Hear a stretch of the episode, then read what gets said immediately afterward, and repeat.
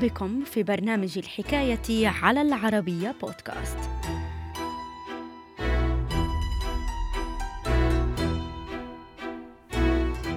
التطهير العظيم لجوزيف ستالين تسبب في مقتل 700 ألف شخص بالاتحاد السوفيتي ما بين عامي 1937 و 1938 تفاصيل الحكاية في مقال الكاتب طه عبد الناصر رمضان بعنوان بهذه المدينة اكتشفت جثث أحد عشر ألف أوكراني قضوا بالرصاص قبل خمسة وثمانين عاماً.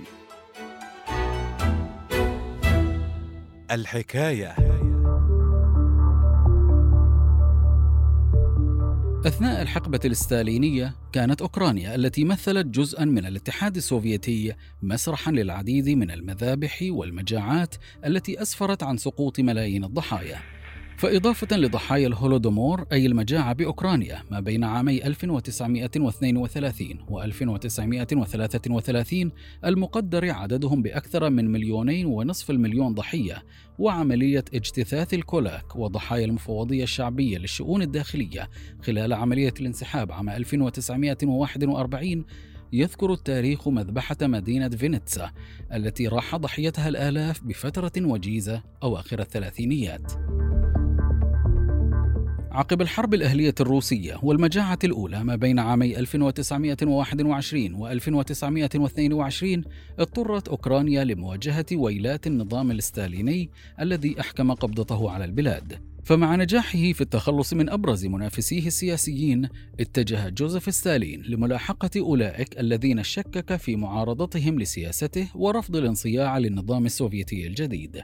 وعقب مجاعة الهولودومور التي أودت بحياة الملايين وعملية تهجير وإبادة الكولاك اضطرت أوكرانيا لتحمل تبعات اغتيال سيرجي كيروف مطلع كانون الأول ديسمبر 1934 والتي أسفرت عن بداية عمليات التطهير العظيم. الذي تسبب ما بين عامي 1936 و 1938 في مقتل ما لا يقل عن 700 ألف شخص ممن اتهمهم ستالين بالخيانة ومساندة الفاشية والترويج لأفكار مضادة للنظام.